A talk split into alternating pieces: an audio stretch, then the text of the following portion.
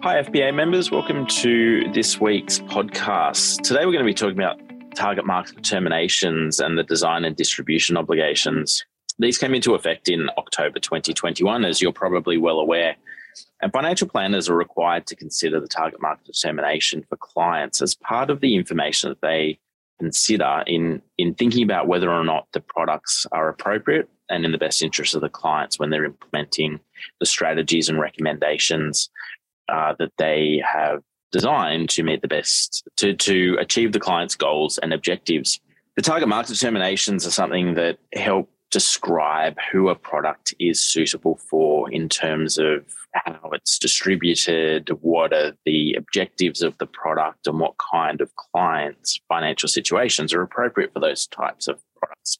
In this podcast, we're going to examine what target market determinations are, why they were introduced, and what's their role, how you adhere to the requirements, and, and how to develop an effective target market determination process within your financial planning practice. Uh, today, I'm joined by David Barrett, who comes to us from Macquarie. Uh, welcome, David. Thanks, Ben. Good morning. Can I just ask you to introduce yourself to the members and a bit about your role and, and why you're here to talk to us today? Yeah, sure. I, have um, been with Macquarie Banks originally since 1997, so long term employee. Um, currently, I'm a part of the private Macquarie Private Bank operation, working in the advice product area. Um, still very focused on the sort of more technical side of super tax law, social security, but um, more recently been much more involved in uh, the advice side of things, and in particular uh, was responsible for the implementation of the DDO regime for the private bank as a distributor of, of products.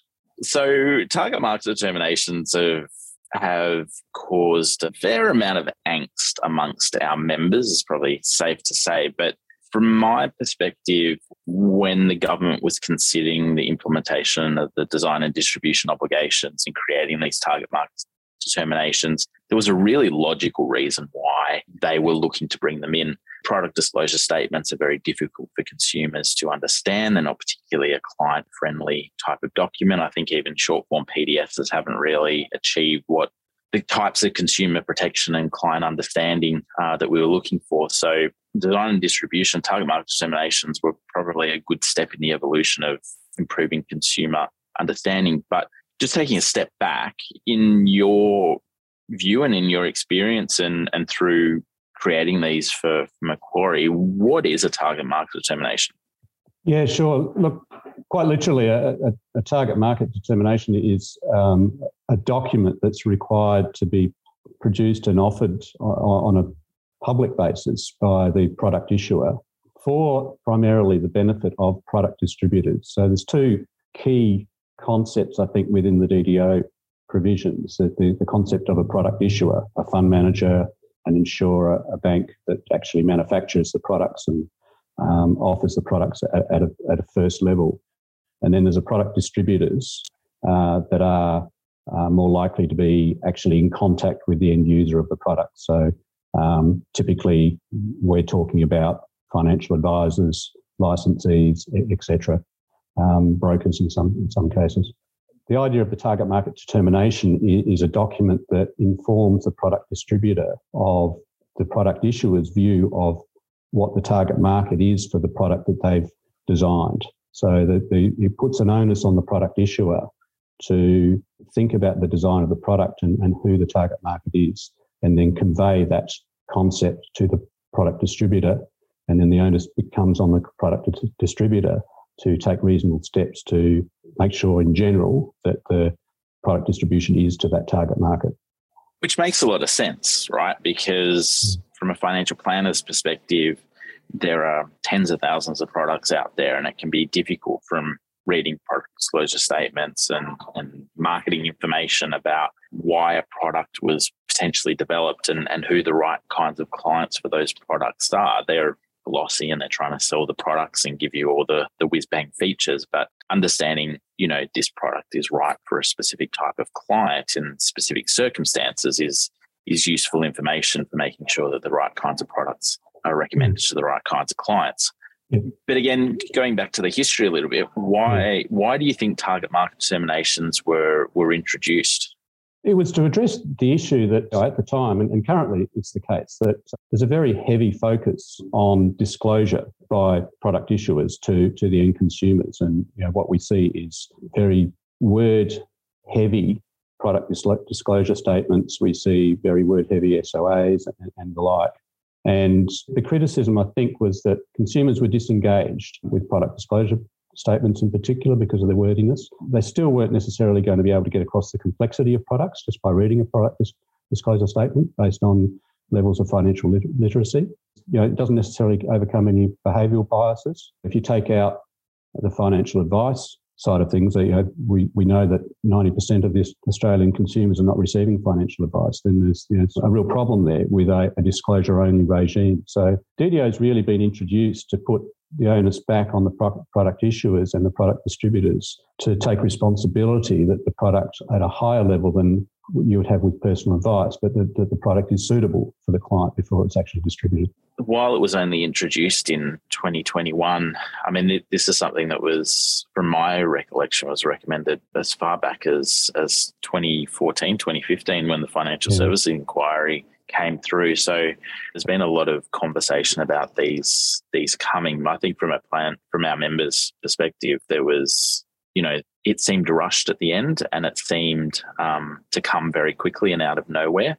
But I think I'm not sure what your engagement was with the, the Treasury and, and ASIC processes to, to get the legislation implemented. But I know certainly I was working on DDO and target market determination regulation for, for maybe two or three years before it actually got implemented. Were you involved much in the process of legislation and regulation coming through? Oh, not not so much in the development of the legislation, but, certainly, I think the industry as a whole really sat back and was waiting for the ASIC guidance before it started to try and really understand and comprehend the DDO provisions themselves. And there was, you know, it was a long period in its genesis, you know, and we, and we did have that six month delay from April 2021 to, to October 2021, but it did feel very rushed. And there's probably criticism that could be thrown at the industry. There's, at the end of the day, I, I think the industry did get there.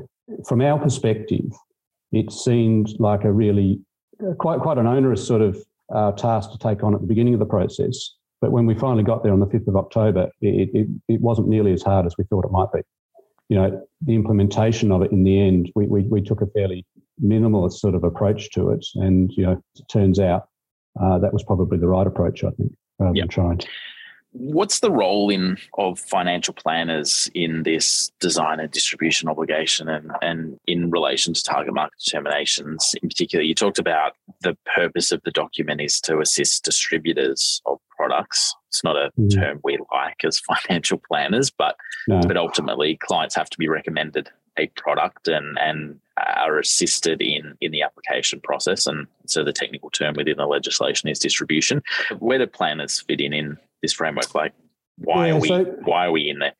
There's probably two ways of looking at DDO from a planner perspective. Um, there's the distribution the word that we don't like, that, that occurs as a result of personal advice. And there's other distribution of, of products. So typically that's going to come from either as a result of general advice being provided to a client or execution only services. And the, the two are, are quite different, given that there's a recognition within the provisions that the provision of personal advice is a process that's much more likely to meet the client's needs to the financial product than, than DDO can ever hope to achieve with its sort of big picture focus on taking responsibility for the design of the product, being right for the client on a basis of, of a product issuer's target market determination. So there's there is quite understandably carve outs in the provisions um, where personal advice has been provided. So it's it's worth sort of just thinking about it in that way that if personal advice has been provided, then realistically the obligations are to, in ASIC's view at least, to consider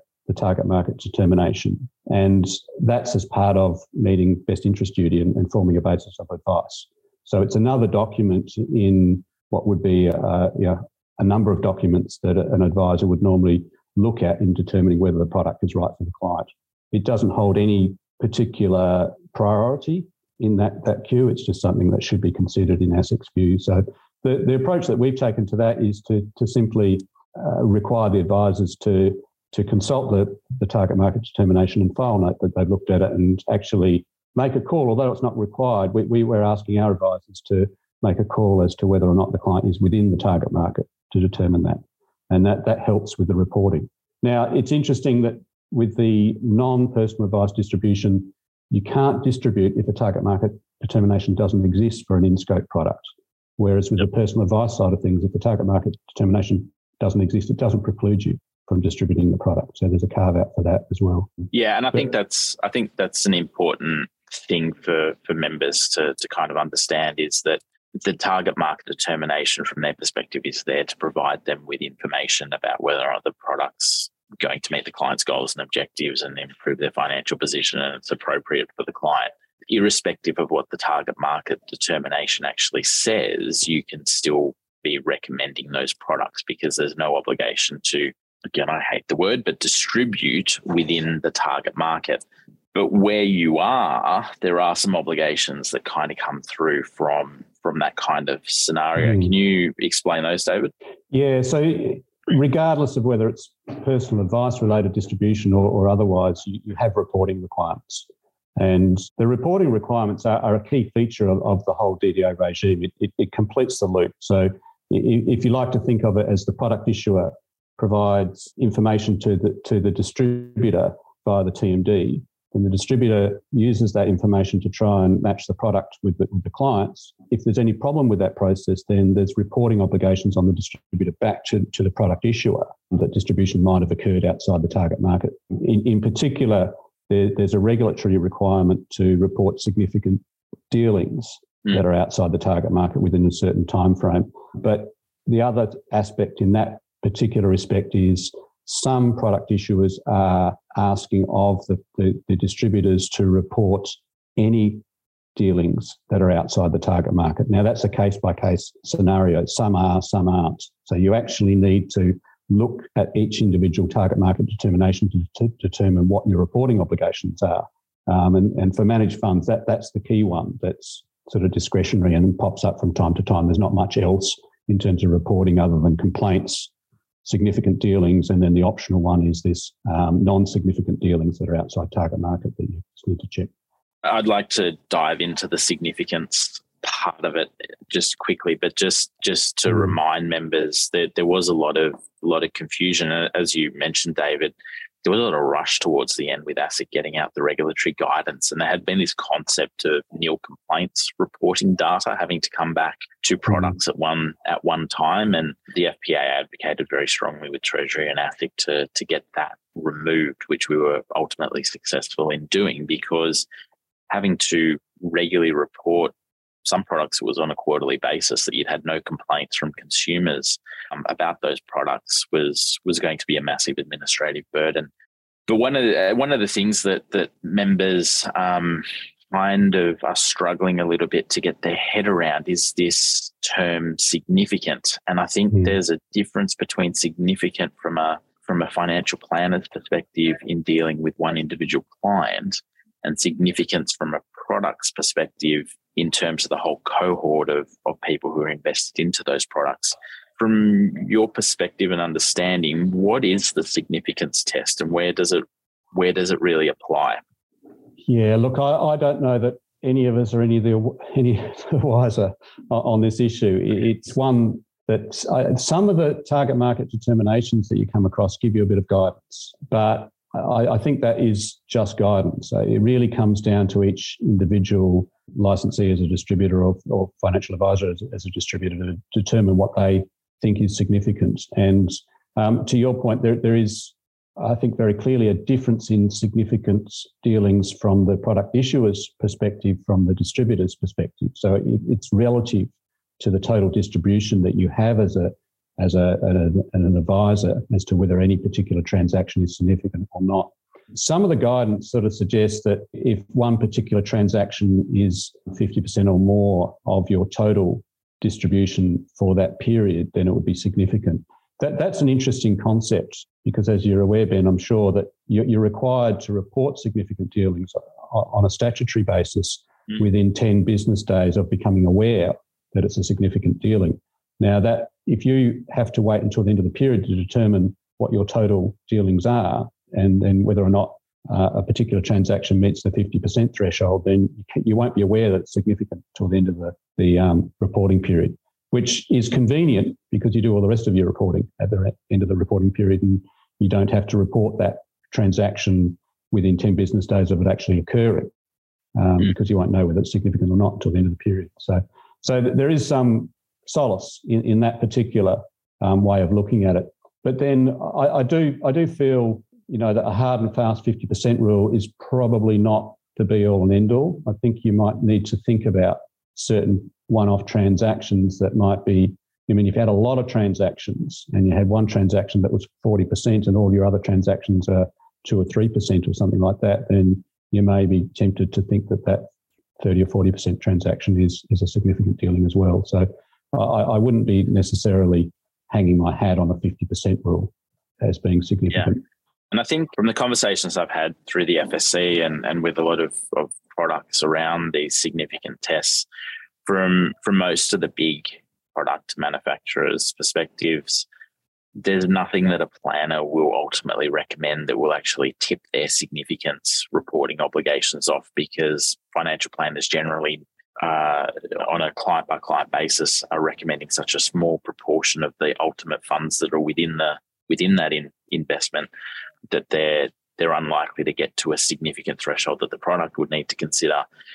Mm-hmm but there is useful information sometimes in whether or not a particular product is being recommended to clients in a particular way to suit particular purposes and maybe that will change the way that a product needs to be designed and, and built and, and managed going forwards and so um, there are cases to your point sometimes there is a threshold of 50% sometimes it's higher sometimes it's lower um, in some of these target market determinations so the products can understand but I think the other point is we were in a process of waiting for ASIC to provide guidance.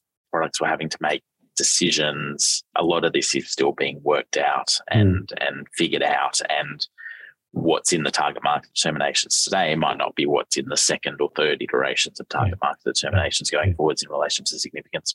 I think that's a very the, important point that, that that ASIC is really very much in a consultative sort of phase with the you know regulation of DDO at this point in time. Although I, I do understand they're starting to do a bit more surveillance of, of market activity in this space yeah. as we speak. Yeah, absolutely. And ASIC, to their credit, um, anytime I had questions or anytime I wanted to clarify things on behalf of members, were very, very open to having conversations and understanding how target market determinations and DDO was was affecting planners and and their interactions with clients. The other important reporting obligation around target market determinations is in relation to complaints. Planners, I, I, think on the whole, don't get a lot of complaints from their clients about anything really. And, and those sort of numbers are coming through from AFCA. AFCA complaints data and things like that. But there is a reporting obligation specifically in relation to target market determinations. Can you explain what that complaints reporting obligation look like and entails? What what should planners be thinking about there? With regards to complaints? Yeah. Yeah, yeah. So there's a statutory, statutory requirement to report back to the product issuer of any complaints in relation to the product. And to your point, I mean, our experience, you know, we're, we're yet to have a complaint that we've needed to report back to a product issuer.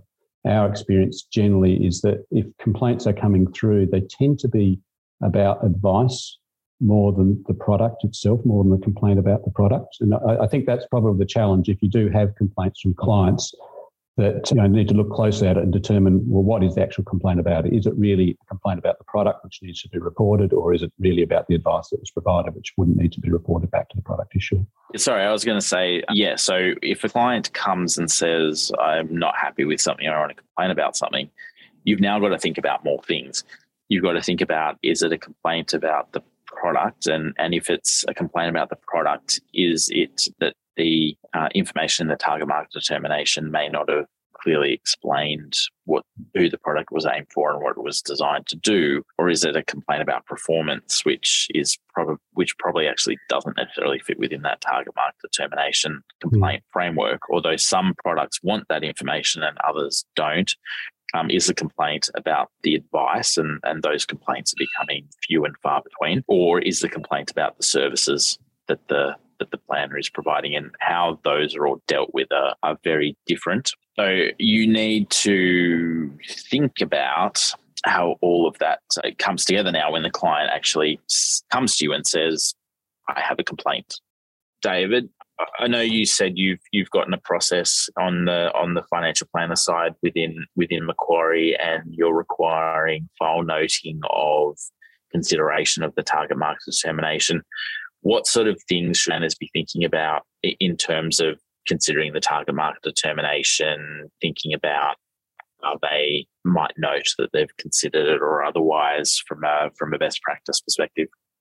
We've got a process where we ask the advisors to determine whether the client's within the, the target market or not. And if the client's outside the target market, uh, they're required to escalate if they want to proceed with the transaction, then it would be escalated for, for authorization. And, you know, that's typically um, approved where personal advice has been provided. The issue then is a lot of advisors are incorrectly uh, assuming the clients are outside of the target market uh, and missing the, the so-called diversification clause, as I like to, to call it, that uh, is often within some of the managed funds uh, target market determination. So that's a key aspect of a target market determination to focus on. Look for that diversification clause. That's the first thing I, I really look for when I look at uh, a target market determination.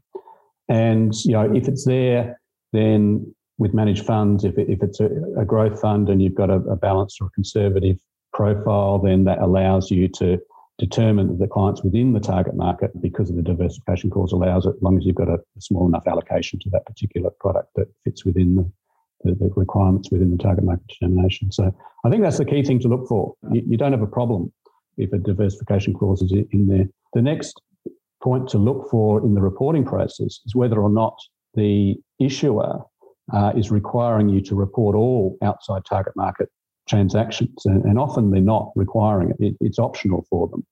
Uh, and often they're not. So when you go through that two step process, what we're finding is very, very low numbers of uh, reports required to the issuers of transactions that are outside target market. We haven't had one yet that we've considered significant.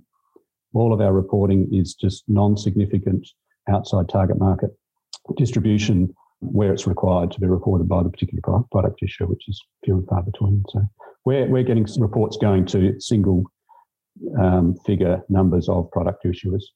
Yeah, and I think that's I think that's the important thing for for members to be conscious of there are very few circumstances when you understand your client, when you understand their goals and objectives, when you consider the right strategies for them, when you put together a portfolio of products and investments to meet those goals and objectives in their best interest, there's going to be very few situations where the client, you, you are recommending a product and implementing a product for a client where they're going to be outside the target market, but more importantly, in a significant way. And I think you know the, the comment you just made about the diversification clause is is something that I think covers you most of the time, even if it's not there.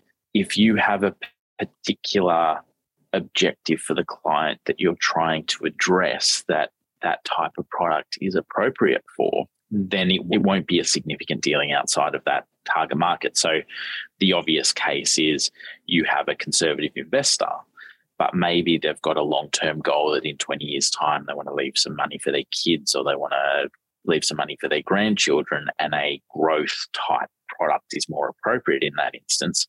They have a goal and they have an objective to grow a pool of money for a long period of time. A growth investment is appropriate in that circumstance. And so, in that circumstance, you wouldn't need to recommend that they're outside the target market determination because for that portion of the client's investable assets, they're not. Um, and so it's important to go to that kind of next step. Don't just look at the fact that you've got a conservative risk profile, uh, growth product. Uh, you have to think about the, the whole spectrum of, of the advice you're providing to the client. I agree with that. logic in theory, I think you'll find that when you look closely at the target market determinations, it's sometimes difficult to have that interpretation when you look at the literal interpretation of the words within the target market determination. So I'm aware, aware of that view. I, I just find it a little bit difficult from a compliance perspective to necessarily adopt that, that view because of the risk of a literal interpretation of the target market determination being, being applied. Fair enough. But I'd also, I'd also, I'd also mention that I mean, in the scheme of things, there are a lot of products out there. So if you find one target market yeah. determination isn't allowing you to make the recommendation for your client that you might otherwise want to, um, yeah. there are other ones out there yeah. as well. This is an issue where a little bit of guidance would go a long way. I mean, some some sort of comment from from ASIC along those sort of lines that, that, that you were saying would be really helpful for the industry just to, to clarify that particular point. Yeah, absolutely, and I and we've certainly um, we've certainly looked to have those conversations with ASIC. And to the FSC's credit, they've put together a little guidance note for financial planners that helps explain the significance test as well, which uh, we'll look to remind our members that is out there. Uh, David, was there anything else you wanted to cover off in terms of design and distribution and target market determinations? Uh, only the issue around the governance requirements, a governance program. I think that's going to be key. I'm sure ASIC's probably not going to be necessarily having too much focus on, on smaller distributors, smaller licensees, but certainly for the larger licensees, I think the first thing they're going to look at when they're looking to see how an organisation has complied with the DDO obligations is to look to what governance uh, documentation there is in place. So I would encourage all licensees to, to ensure that they've got that document there available and, and demonstrating what their, their processes are going to be around DDO. It's a useful process to go through, you know, putting together a governance document, but uh, I, I, think it's going, to, it's going to be critical if there's any surveillance of an organisation. Yeah, absolutely. And I think, you know, just to bring it down to practical levels, within your compliance framework and within your advice process, the target market determinations are an important piece of information to be considering about when you recommend a particular product to a client. And so having a documented process where you consider the target market determination and and either record that you have looked at it or keep a copy of it or however you choose to to manage that process is is something that's important from a governance perspective. That that mm. if ASIC starts to look at your licensee and starts to do an audit of your licensee, having that within your processes becomes um, incredibly important. Thank you, David, for your time today and for sharing your expertise and knowledge around target market determinations and design distribution obligations with members. Um, if they if members want to find out more information, is there anywhere in particular that you would point them to? Oh, look, I, I think the ASIC guidance is worthwhile. Um, that's maybe a bridge too far for, for some advisors, but there is plenty of guidance. We've produced a couple of articles that have been published, I think one by the FPA, a high level sort of summary of what DDO is um, involved in, worth reading those sorts of commentaries and then just looking at the ASIC guidance, I think would be the second level to go to once you're looking for a bit more detail. And I know uh, ASIC put out some FAQs within the Financial Advice Information Hub as well around target market determinations. And otherwise, members, you can have a look at the guidance that uh, I did up for you in relation to target market determinations and how those operate as some nice, easy videos for you to get your head around how all of that works. Thank you, David. Appreciate you joining us today on the podcast. Thanks for the opportunity and appreciate being involved in this. No worries. Thank you. And thank you, members, for listening in. Uh, we will have another episode of the FPA podcast coming out shortly. Have a great day.